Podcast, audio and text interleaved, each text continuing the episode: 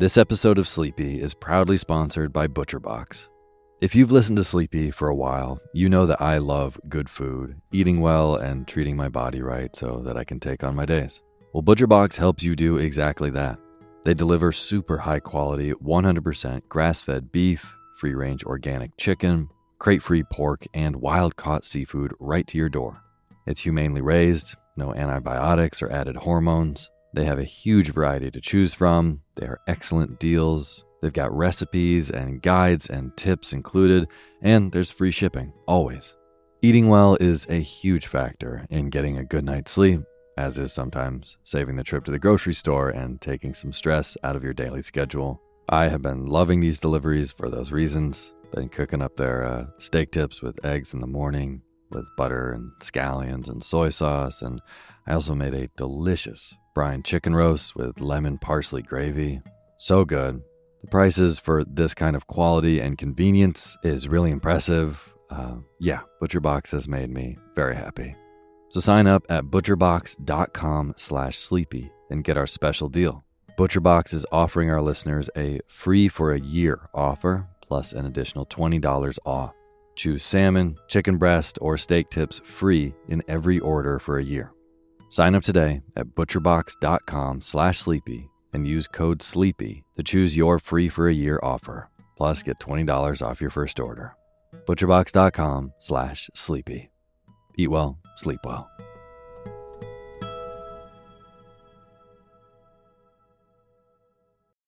When you need mealtime inspiration, it's worth shopping Kroger, where you'll find over 30,000 mouthwatering choices that excite your inner foodie. And no matter what tasty choice you make, you'll enjoy our everyday low prices, plus extra ways to save, like digital coupons worth over $600 each week. You can also save up to $1 off per gallon at the pump with fuel points. More savings and more inspiring flavors make shopping Kroger worth it every time. Kroger, fresh for everyone. Fuel restrictions apply. Hey, my name's Otis Gray, and you're listening to Sleepy.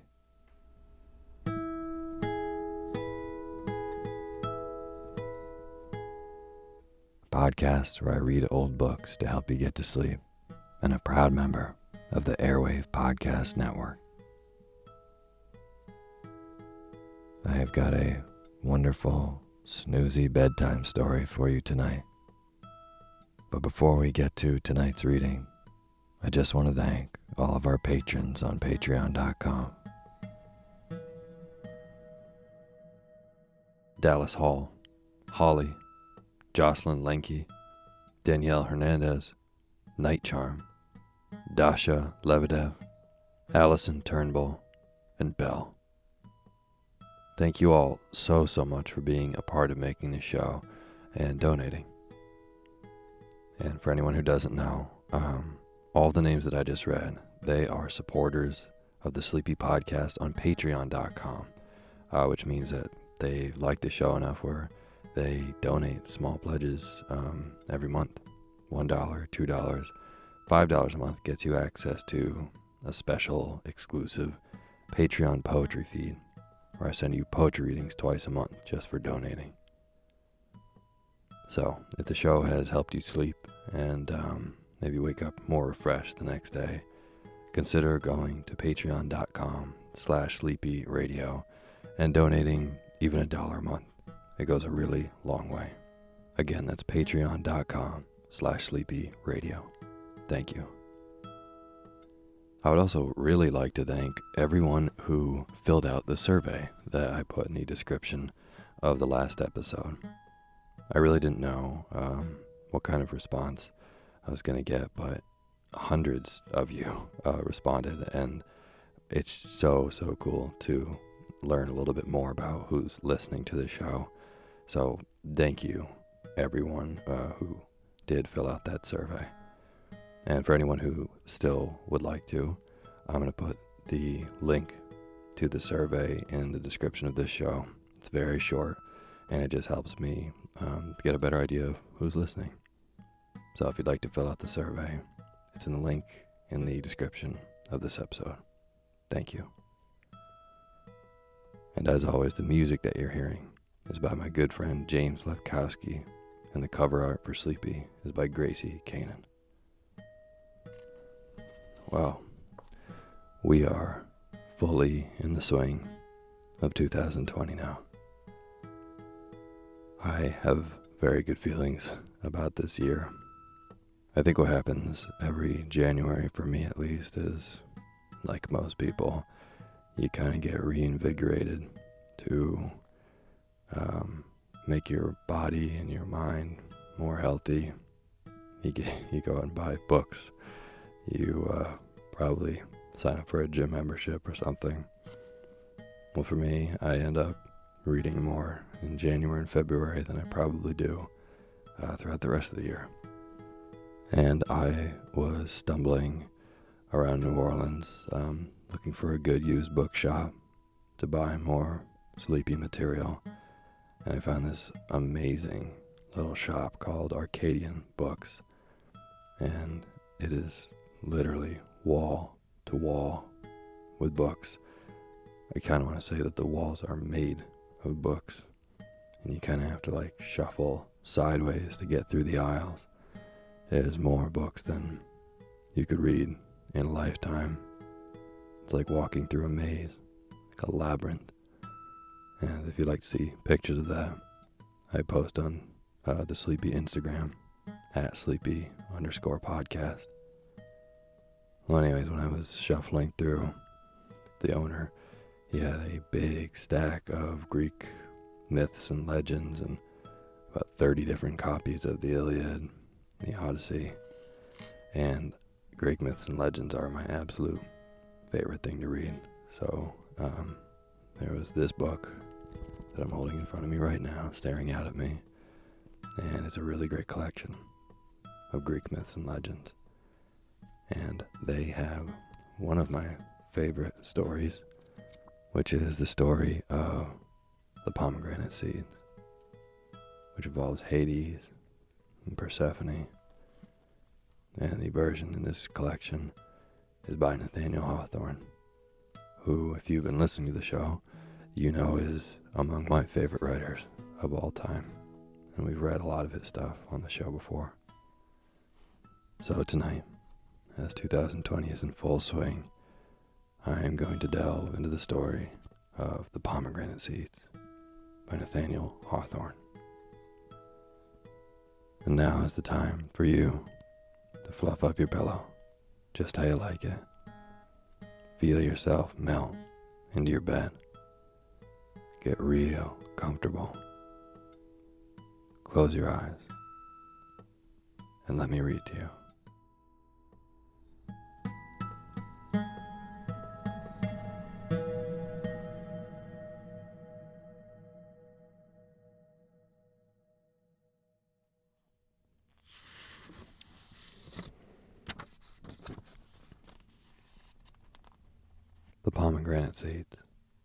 By Nathaniel Hawthorne.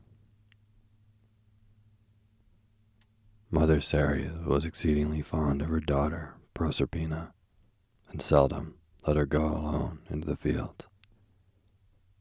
But just at the time when my story begins, the good lady was very busy, because she had the care of the wheat and the Indian corn and the rye and the barley, and in short, of the crops of every kind all over the earth. And as the season had thus far been uncommonly backward, it was necessary to make the harvest ripen more speedily than usual. So she put on her turban, made of poppies, a kind of flower which she was always noted for wearing, and got into her car drawn by a pair of winged dragons, and was just ready to set off. Dear mother, said Proserpina, I shall be very lonely while you are away. May I not run down to the shore and ask some of the sea nymphs to come out of the waves and play with me? Yes, child, answered Mother Ceres. The sea nymphs are good creatures and will never lead you into any harm. But you must take care not to stray away from them, nor go wandering about the fields by yourself. Young girls without their mothers to take care of them, are very apt to get into mischief.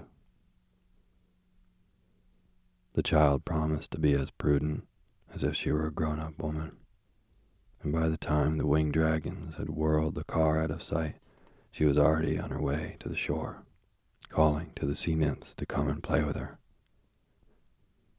They knew Proserpina's voice, and were not long in showing their glistening faces and sea green hair above the water, at the bottom of which was their home. They brought along with them a great many beautiful shells, and sitting down on the moist sand where the surf wave broke over them, they busied themselves in making a necklace, which they hung around Proserpina's neck. By way of showing her gratitude, the child besought them to go with her a little way into the fields, so that they might gather abundance of flowers, with which she would make each of her kind playmates a wreath. Oh no, dear Proserpina, cried the sea nymphs. We dare not go with you upon the dry land. We are apt to grow faint, unless at every breath we can snuff up the salt breeze of the ocean. And don't you see how careful we are to let the surf wave break over us every moment or two, so as to keep ourselves comfortably moist? If it were not for that, we should look like bunches of uprooted seaweed dried in the sun. It is a great pity, said Proserpina. But do you wait for me here, and I will run and gather my apron full of flowers, and be back again before the surf wave has broken ten times over you.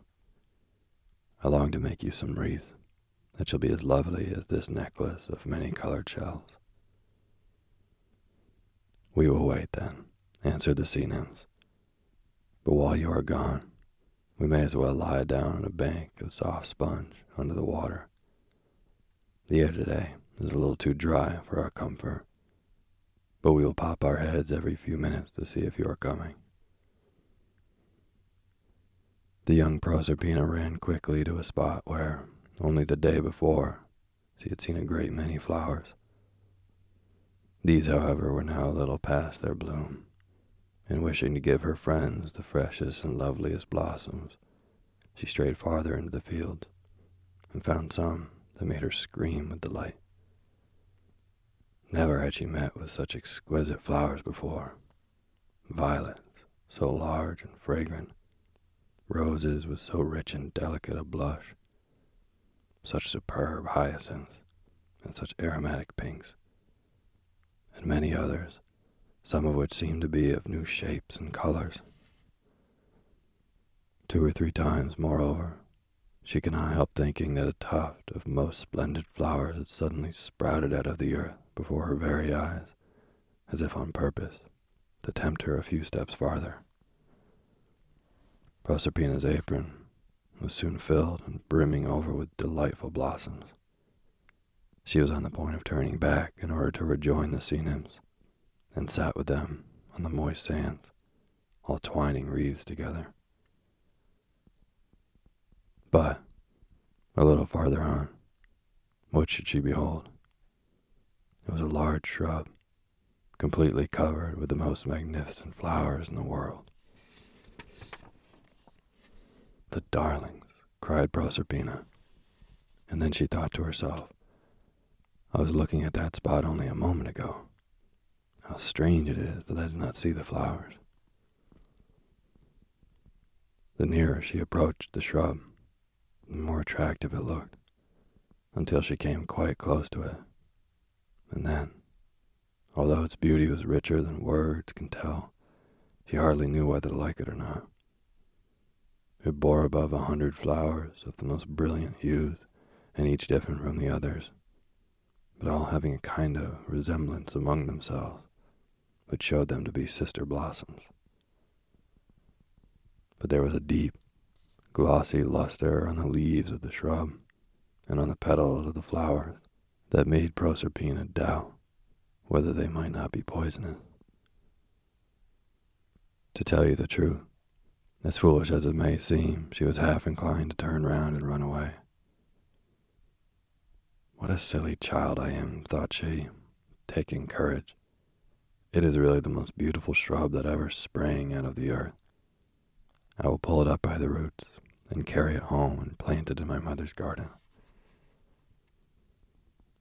Holding up her apron full of flowers with her left hand, Proserpina seized the large shrub with the other, and pulled and pulled, but was hardly able to loosen the soil about its roots. What a deep rooted plant it was. Again the girl pulled with all her might, and observed that the earth began to stir and crack to some distance around the stem. She gave another pull, but relaxed her hold, fancying that there was a rumbling sound right beneath her feet. Did the roots extend down into some enchanted cavern? Then, laughing at herself for so childish a notion, she made another effort. Up came the shrub, and Proserpina staggered back, holding the stem triumphantly in her hand and gazing at the deep hole which its roots had left in the soil. Much to her astonishment, this hole kept spreading wider and wider and growing deeper and deeper until it really seemed to have no bottom. And all the while there came a rumbling noise out of its depths, louder and louder, and nearer and nearer, and sounding like the tramp of horses' hoofs and the rattling of wheels. Too much frightened to run away, she stood straining her eyes into this wonderful cavity and soon saw a team of four sable horses snorting smoke out of their nostrils and tearing their way out of the earth with a splendid golden chariot whirling at their heels. There they were, tossing their black manes, flourishing their black tails, and curveting with every one of their hooves off the ground at once, close by the spot where Proserpina stood. In the chariot sat the figure of a man, richly dressed, with a crown on his head, all flaming with diamonds. He was of a noble aspect, and rather handsome, but looked sullen and discontented, and he kept rubbing his eyes and shading them with his hand, as if he did not live enough in the sunshine to be very fond of its light. As soon as this personage saw the affrighted Proserpina, he beckoned her to come a little nearer. Do not be afraid, said he, with as cheerful a smile as he knew how to put on. Come, will not you like to ride a little way with me in my beautiful chariot? But Proserpina was so alarmed that she wished for nothing but to get out of his reach. And no wonder. The stranger did not look remarkably good natured, in spite of his smile. And as for his voice, its tones were deep and stern, and sounded as much like the rumbling of an earthquake underground as anything else. As is always the case with children in trouble, Proserpina's first thought was to call for her mother. Mother, Mother Ceres, cried she, all in tremble. Come quickly and save me. But her voice was too faint for her mother to hear. Indeed, it is the most probable that Ceres was then a thousand miles off, making the corn grow in some far distant country. Nor could it have availed her poor daughter, even had she been within hearing. For no sooner did Proserpina begin to cry out than the stranger leaped to the ground caught the child in his arms, and again mounting the chariot, shook the reins and shouted to the four black horses to set off. They immediately broke into so swift a gallop that it seemed rather like flying through the air than running along the earth. In a moment, Proserpina lost sight of the pleasant vale of Enna, in which she had always dwelt. Another instant, and even the summit of Mount Etna had become so blue in the distance that she could scarcely distinguish it from the smoke that gushed out of its crater. But still the poor child screamed and scattered her apron full of flowers along the way, and left a long cry trailing behind the chariot. And many mothers to whose ear it came ran quickly to see if any mischief had befallen their children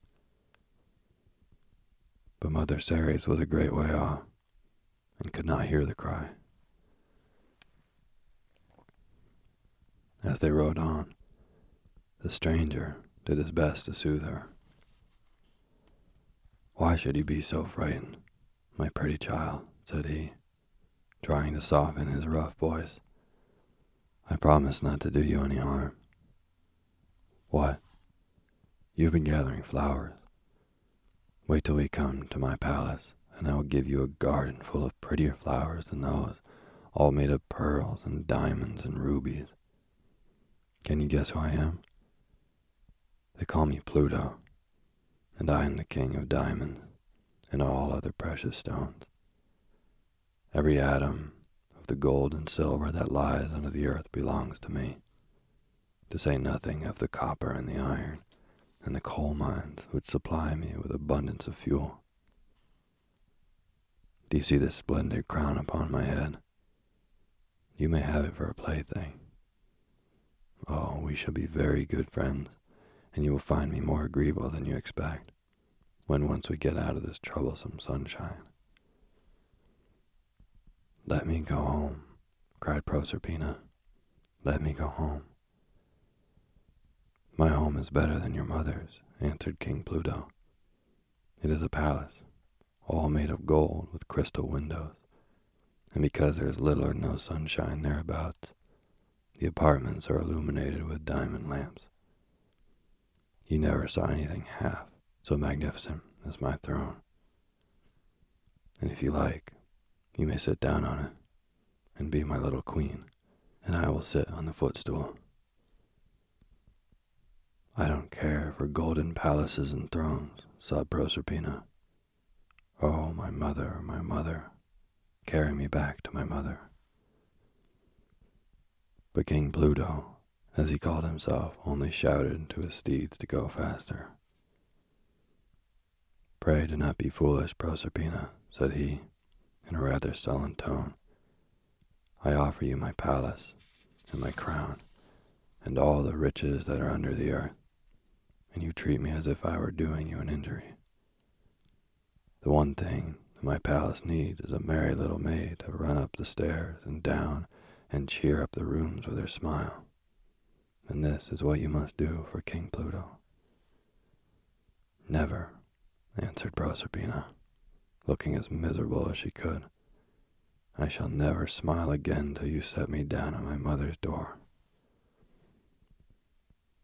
But she might just as well have talked to the wind that whistled past them, for Pluto urged on his horses and went faster than ever.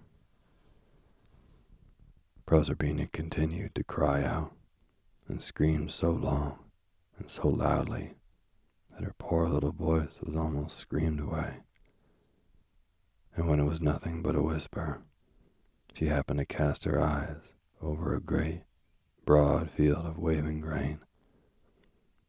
And whom do you think she saw? Who but Mother Ceres, making the corn grow, and too busy to notice the golden chariot as it went rattling along. The child mustered all her strength and gave one more scream but was out of sight before Ceres had time to turn her head. King Pluto had taken a road which now began to grow excessively gloomy.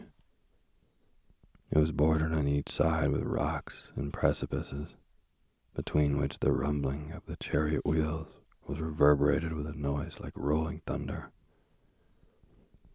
The trees and bushes that grew in the crevices of the rocks had very dismal foliage, and by and by, although it was hardly noon, the air became obscured with a gray twilight.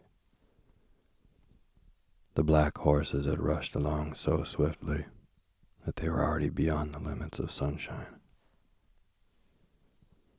But the duskier it grew, the more did Pluto's visage assume an air of satisfaction. After all, he was not an ill looking person, especially when he left off twisting his features into a smile that did not belong to them. Proserpina peeped at his face through the gathering dusk and hoped that he might not be so very wicked as she at first thought him. Ah, this twilight is truly refreshing, said King Pluto. After being so tormented with that ugly and impertinent glare of the sun, how much more agreeable is lamplight or torchlight, more particularly when reflected from diamonds. It will be a magnificent sight when we get to my palace. Is it much farther? asked Proserpina. And will you carry me back when I have seen it? We will talk of that by and by, answered Pluto. We are just entering my dominions. Do you see that tall gateway before us? When we pass those gates, we are at home, and there lies my faithful mastiff at the threshold. Cerberus, Cerberus, come hither, my good dog. So saying, Pluto pulled at the reins and stopped the chariot right between the tall, massive pillars of the gateway. The mastiff of which he had spoken got up from the threshold and stood on his hinder legs so as to put his forepaws on the chariot wheel. But my stars, what a strange dog it was. Why, he was a big, rough, ugly looking monster, with three separate heads, and each of them fiercer than the two others. But fierce as they were, King Pluto patted them all. He seemed as fond of his three headed dog as if it had been a sweet little spaniel, with silken ears and curly hair. Cerberus, on the other hand, was evidently rejoiced to see his master, and expressed his attachment as other dogs do by wagging his tail at a great rate.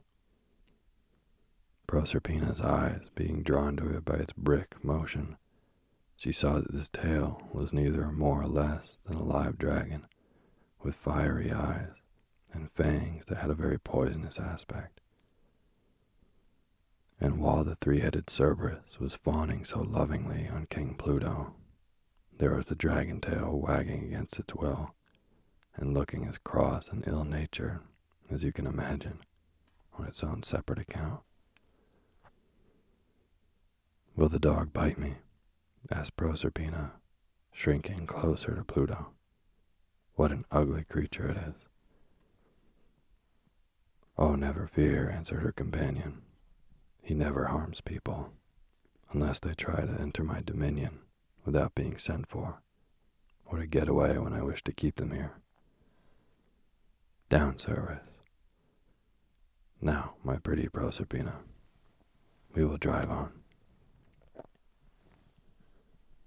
On went the chariot, and King Pluto seemed greatly pleased to find himself once more in his own kingdom. He drew Proserpina's attention to the rich veins of gold that were to be seen among the rocks, and pointed to several places where one stroke of a pickaxe would loosen a bushel of diamonds. All along the road, indeed, there were sparkling gems, which would have been of inestimable value above ground but which were here reckoned of the meaner sort, and hardly worth a beggar stooping for. Not far from the gateway, they came to a bridge, which seemed to be built of iron. Pluto stopped the chariot and bade Proserpina look at the stream, which was gliding so lazily beneath it. Never in her life had she beheld so torpid, so black, so muddy looking a stream. Its waters reflected no images of anything that was on the banks, and it moved as sluggishly as if it had quite forgotten which way it ought to flow, and had rather stagnate than flow either one way or the other. This is the river Lethe, observed King Pluto. Is it not a very pleasant stream? I think it is a very dismal one said Proserpina. It suits my taste, however, answered Pluto, who was apt to be sullen when anybody disagreed with him. At all events, its water has one very excellent quality, for a single draught of it makes people forget every care and sorrow that has hitherto tormented them. Only sip a little of it, my dear Proserpina, and you will instantly cease to grieve for your mother, and will have nothing in your memory that can prevent your being perfectly happy in my palace. I will send for some in a golden goblet the moment we arrive. Oh, no, no, no, cried Proserpina, weeping afresh. I had a thousand times rather be miserable with remembering my mother than be happy in forgetting her. That dear, dear mother, I never, never will forget her. We shall see, said King Pluto. You do not know what fine times we will have in my palace. Here we are, just at the portal. These pillars are solid gold, I assure you. He alighted from the chariot, and taking Proserpina in his arms, carried her up a lofty flight of steps into the great hall of the palace. It was splendidly illuminated by means of large precious stones of various hues which seemed to burn like so many lamps and glowed with a hundredfold radiance all through the vast apartment. And yet, there was a kind of gloom in the midst of this enchanted light, nor was there a single object in the hall that was really agreeable to behold, except the little Proserpina herself, a lovely child, with one earthly flower which she had not let fall from her hand. It is my opinion that even King Pluto had never been happy in his palace, and that this was the true reason why he had stolen away Proserpina, in order that he might have something to love, instead of cheating his heart any longer with this tiresome magnificence. And though he pretended to dislike the sunshine of the upper world, yet the effect of the child's presence, bedimmed as she was by her tears, was as if a faint and watery sunbeam had somehow or other found its way into the enchanted hall. Pluto now summoned his domestics and bade them lose no time in preparing a most sumptuous banquet, and above all things, not to fail of setting a golden beaker of the water of Lethe by Proserpina's play. I will neither drink that nor anything else, said Proserpina, nor will I taste a morsel of food, even if you keep me forever in your palace. I should be sorry for that, replied King Pluto, patting her cheek, for he really wished to be kind, if he had only known how. You are a spoiled child, I perceive, my little Proserpina. But when you see the nice things which my cook will make for you, your appetite will quickly come again.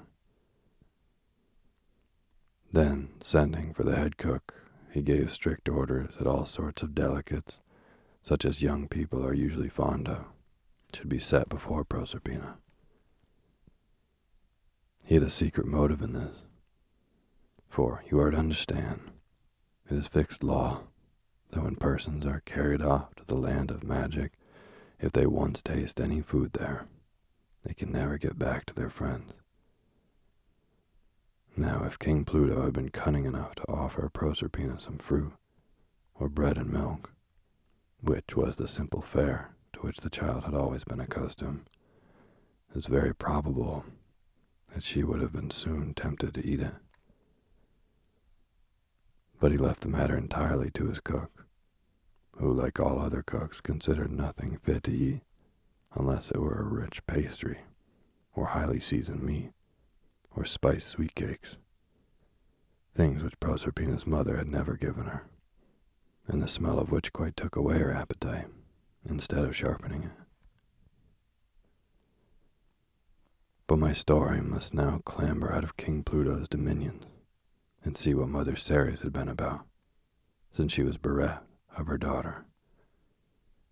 We had a glimpse of her, as you remember, half hidden among the waving grain, while the four black steeds were swiftly whirling along the chariot in which her beloved Proserpina was so unwillingly borne away.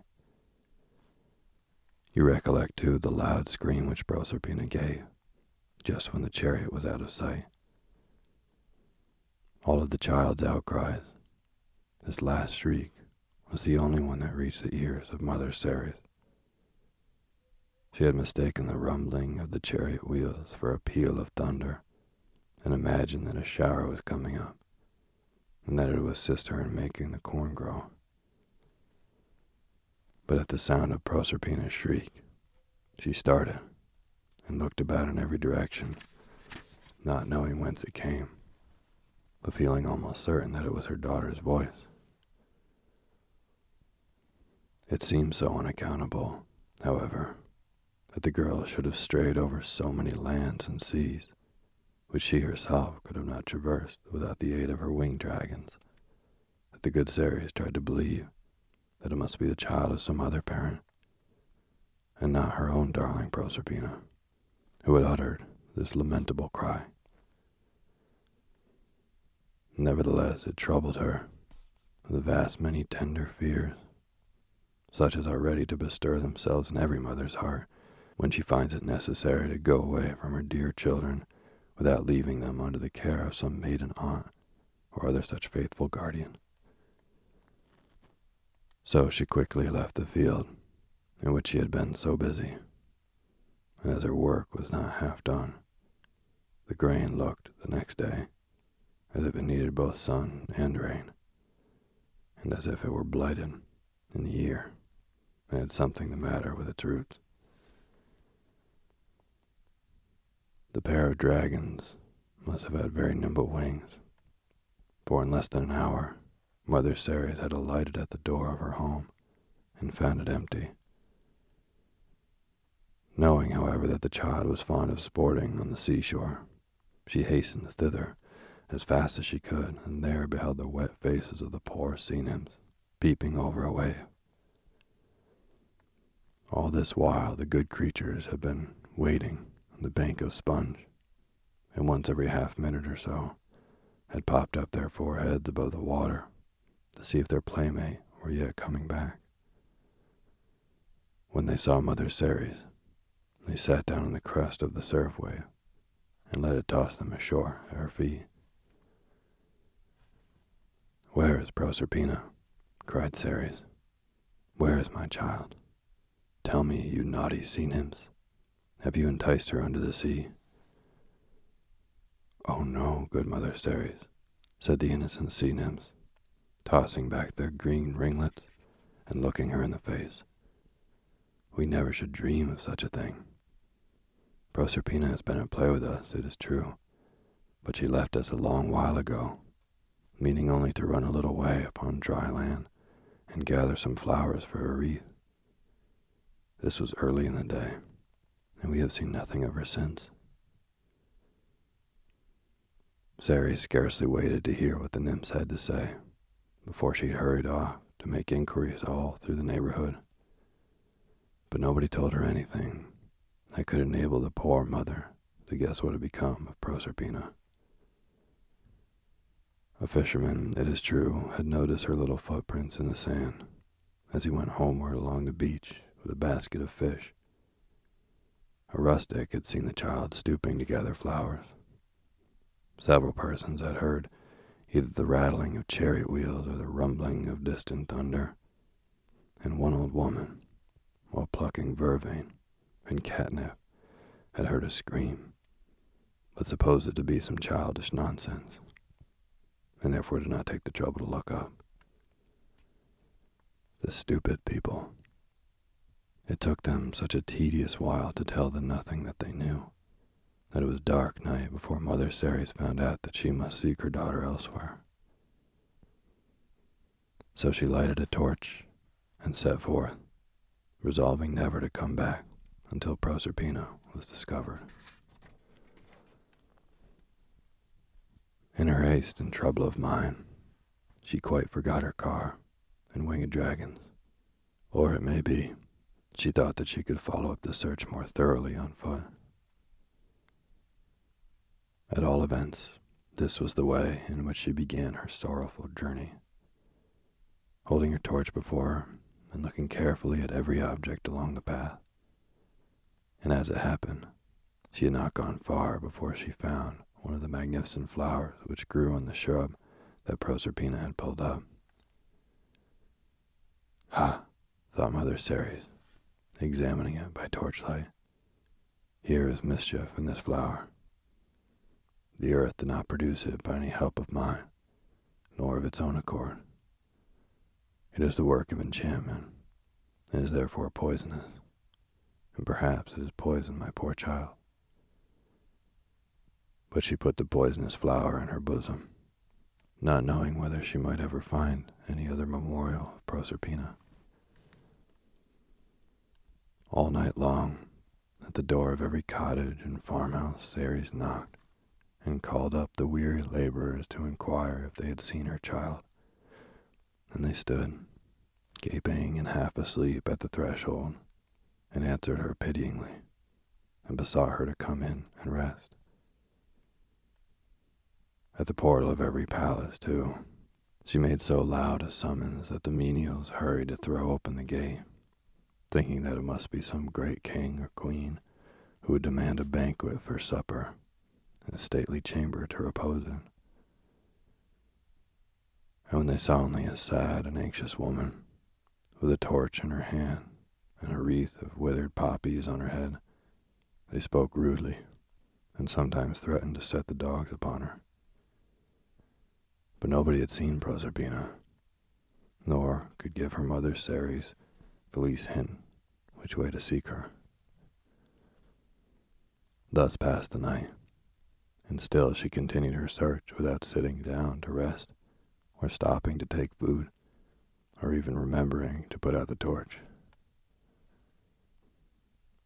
Although first the rosy dawn, and then the glad light of the morning sun made its red flame look thin and pale. But I wonder what sort of stuff this torch was made of for it burned dimly through the day, and at night was as bright as ever, and never was extinguished by the rain or the wind. In all the weary days and nights, while Ceres was seeking for Proserpina. It was not merely of human beings that she asked tidings of her daughter. In the woods and by the stream she met creatures of another nature, who used in those old times to haunt the pleasant solitary places and were very sociable with persons who understood their language and customs, as Mother Ceres did. Sometimes, for instance, she tapped with her finger against the knotted trunk of a majestic oak, and immediately its rude bark would cleave asunder, and forth would step a beautiful maiden, who was the hamadryad of the oak, dwelling inside it and sharing its long life, and rejoicing when its green leaves sported with the breeze but not one of these leafy damsels had seen Proserpina. Then, going a little farther, Ceres would, perhaps, come to a fountain, gushing out of a pebbly hollow in the earth, and would dabble with her hand in the water. Behold, up through its sandy and pebbly bed, along with the fountain's gush, a young woman with dripping hair would arise and stand gazing at Mother Ceres half out of the water and undulating up and down with ever restless motion. But when the mother asked whether her poor lost child had stopped to drink out of the fountain, the naiad, with weeping eyes, for these water nymphs had tears to spare for everybody's grief, would answer, No, in a murmuring voice, which was just like the murmur of the stream. Often, likewise, she encountered fauns, who looked like sunburnt country people, except that they had hairy ears and little horns upon their foreheads, and the hinder legs of goats, on which they gamboled merrily about the woods and fields. They were a frolicsome kind of creature, but grew as sad as their cheerful dispositions would allow when Ceres inquired for her daughter, and they had no good news to tell. But sometimes she came suddenly upon a rude gang of satyrs, who had faces like monkeys and horses' tails behind them, and who were generally dancing in a very boisterous manner, with shouts of noisy laughter. When she stopped to question them, they would only laugh the louder and make new merriment out of the lone woman's distress. How unkind of those ugly satyrs! And once, while crossing a solitary sheep pasture, she saw a personage named Pan, seated at the foot of a tall rock and making music on a shepherd's flute. He too had horns, and hairy ears, and goat's feet. But being acquainted with Mother Ceres, he answered her question as civilly as he knew how, and invited her to taste some milk and honey out of a wooden bowl. But neither could Pan tell her what had become of Proserpina any better than the rest of these wild people. And thus Mother Ceres went wandering about for nine long days and nights, finding no trace of Proserpina, unless it were now and then a withered flower, and these she picked up and put in her bosom, because she fancied that they might have fallen from her poor child's hand. All day she traveled onward through the hot sun, and at night, again, the flame of the torch would redden and gleam along the pathway, and she continued her search by its light, without ever sitting down to rest. On the tenth day she chanced to espy the mouth of a cavern, within which, though it was bright noon everywhere else, there would have been only a dusky twilight. But it so happened that a torch was burning there. It flickered and struggled with the duskiness, but could not half light up the gloomy cavern with all its melancholy glimmer.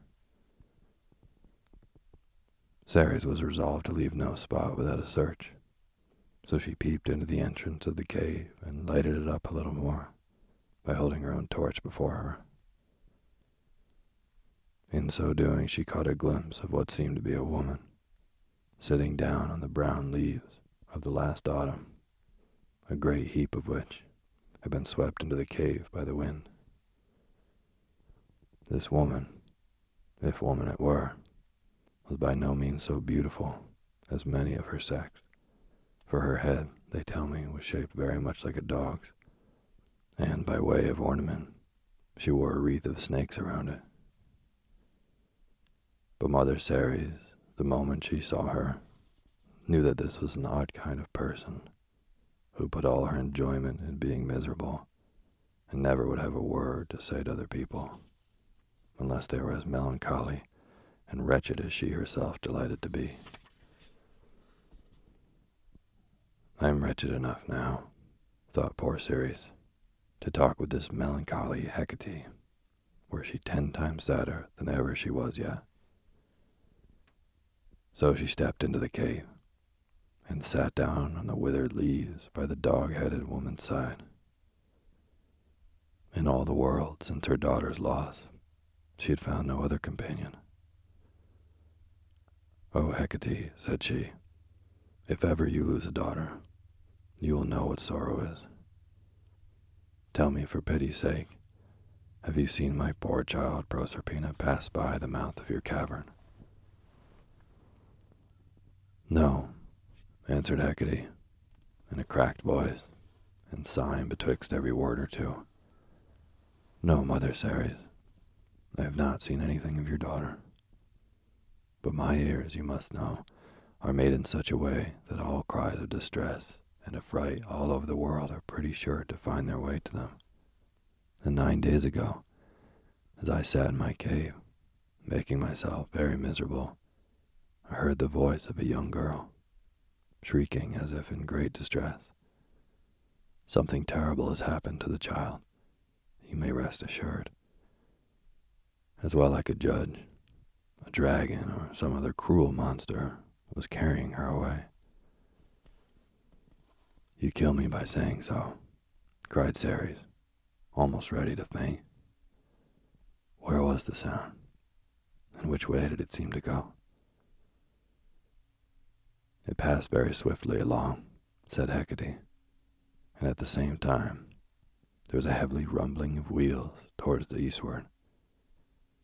I can tell you nothing more, except that, in my honest opinion, you will never see your daughter again. The best advice I can give you is to take up your abode in this cavern, where we would be the two most wretched women in the world. Not yet, dark Hecate, replied Ceres. But do you first come with your torch and help me seek for my lost child. And when there shall be no more hope of finding her, if that black day is ordained to come, then, if you will give me room to fling myself down, either on these withered leaves or on the naked rock, I will show you what it is to be miserable. But until I know that she has perished from the face of the earth, I will not allow myself space to even grieve. The dismal Hecate did not much like the idea of going abroad into the sunny world, but then she reflected that the sorrow and the disconsolate Ceres would be like a gloomy twilight round about them both, let the sun shine ever so brightly, and that therefore she might enjoy her bad spirits quite as well as she were to stay in the cave. So she finally consented to go, and they set out together, both carrying torches, although it was broad daylight and clear sunshine. The torchlight seemed to make a gloom, so that the people whom they met along the road could not very distinctly see their figures. And indeed, if they once caught a glimpse of Hecate with a wreath of snakes round her forehead, they generally thought it prudent to run away without waiting for a second glance. As the pair traveled along in this woe begone manner, a thought struck Ceres. There is one person, she exclaimed, must have seen my poor child, and can doubtless tell what has become of her. Why did not I think of him before? It is Phoebus. What? said Hecate, the young man that always sits in the sunshine. Oh, pray do not think of going near him. He is a gay, light, frivolous young fellow and will only smile in your face. And besides, there is such a glare of the sun around him that he will quite blind my poor eyes, which I have almost wept away already. You have promised to be my companion, answered Ceres. Come, let us make haste, or the sunshine will be gone, and Phoebus along with it. Accordingly, they went along in quest of Phoebus, both of them sighing grievously, and Hecate, to say the truth, making a great deal worse lamentation than Ceres, for all the pleasure she had, you know, lay in being miserable, and therefore she made the most of it. By and by, after a pretty long journey, they arrived at the sunniest spot in the whole world. There they beheld a beautiful young man with long curling ringlets, which seemed to be made of golden sunbeams. His garments were like a light summer cloud, and the expression of his face was so exceedingly vivid that Hecate held her hands before her eyes, muttering that he ought to wear a black veil. Phoebus, for this is the very person whom they were seeking, had a lyre in his hand and was making its chords tremble with sweet music, at the same time singing a most exquisite song, which he had recently composed. For besides a great many other accomplishments, this young man was renowned for his admirable poetry. As Ceres and her dismal companion approached him, Phoebus smiled on them so cheerfully that Hecate's wreath of snakes gave a spiteful hiss, and Hecate heartily wished herself back in her cave. But as for Ceres, she was too earnest in her grief either to know or care whether Phoebus smiled or frowned. Phoebus, exclaimed she, I am in great trouble, and have come to you for assistance. Can you tell me what has become of my dear child Proserpina? Proserpina, Proserpina, did you call her name? answered Phoebus, endeavoring to recollect For there was such a continual flow of pleasant ideas in his mind that he was apt to forget what had happened no longer than yesterday. Ah, yes, I remember her now. A very lovely child indeed. I am happy to tell you, my dear madam, that I did see little Proserpina not many days ago. You may make yourself perfectly easy about her. She is safe and in excellent hands. Oh, where is my dear child? cried Ceres, clasping her hands and flinging herself at his feet. Why, said Phoebus, and as he spoke, he kept touching his lyre so as to make a thread of music run in and out among his words. As the little damsel was gathering flowers, and she has really a very exquisite taste for flowers, she was suddenly snatched up by King Pluto and carried off to his dominions. I have never been in that part of the universe, but the royal palace, I am told, is built in a very noble style of architecture and of the most splendid and costly materials gold, diamonds, and pearls, and all manner of precious stones will be your daughter's ordinary playthings. I recommend to you, my dear lady, to give yourself no uneasiness. Proserpina's sense of beauty will be duly gratified, and even in spite of the lack of sunshine, she will lead a very enviable life. Hush, say not such a word, answered Ceres indignantly. What is there to gratify her heart? What are all the splendors you speak of without affection? I must have her back again. Will you go with me, Phoebus, to demand my daughter of this wicked Pluto? Pray excuse me, replied Phoebus, with an elegant obeisance. I certainly wish you success, and regret my own affairs are so immediately pressing that I cannot have the pleasure of attending you. Besides, I am not upon the best terms with King Pluto. To tell you the truth, his three-headed mastiff would never let me pass the gateway, for I should be compelled to take a sheaf of sunbeams along with me, and those, you know, are forbidden things in Pluto's kingdom. Ah, Phoebus, said Ceres, with bitter meaning in her words, you have a harp instead of a heart. Farewell. Will not you stay a moment? asked Phoebus, and hear me turn the pretty and touching story of Proserpina into extemporary verses. But Ceres shook her head and hastened away along with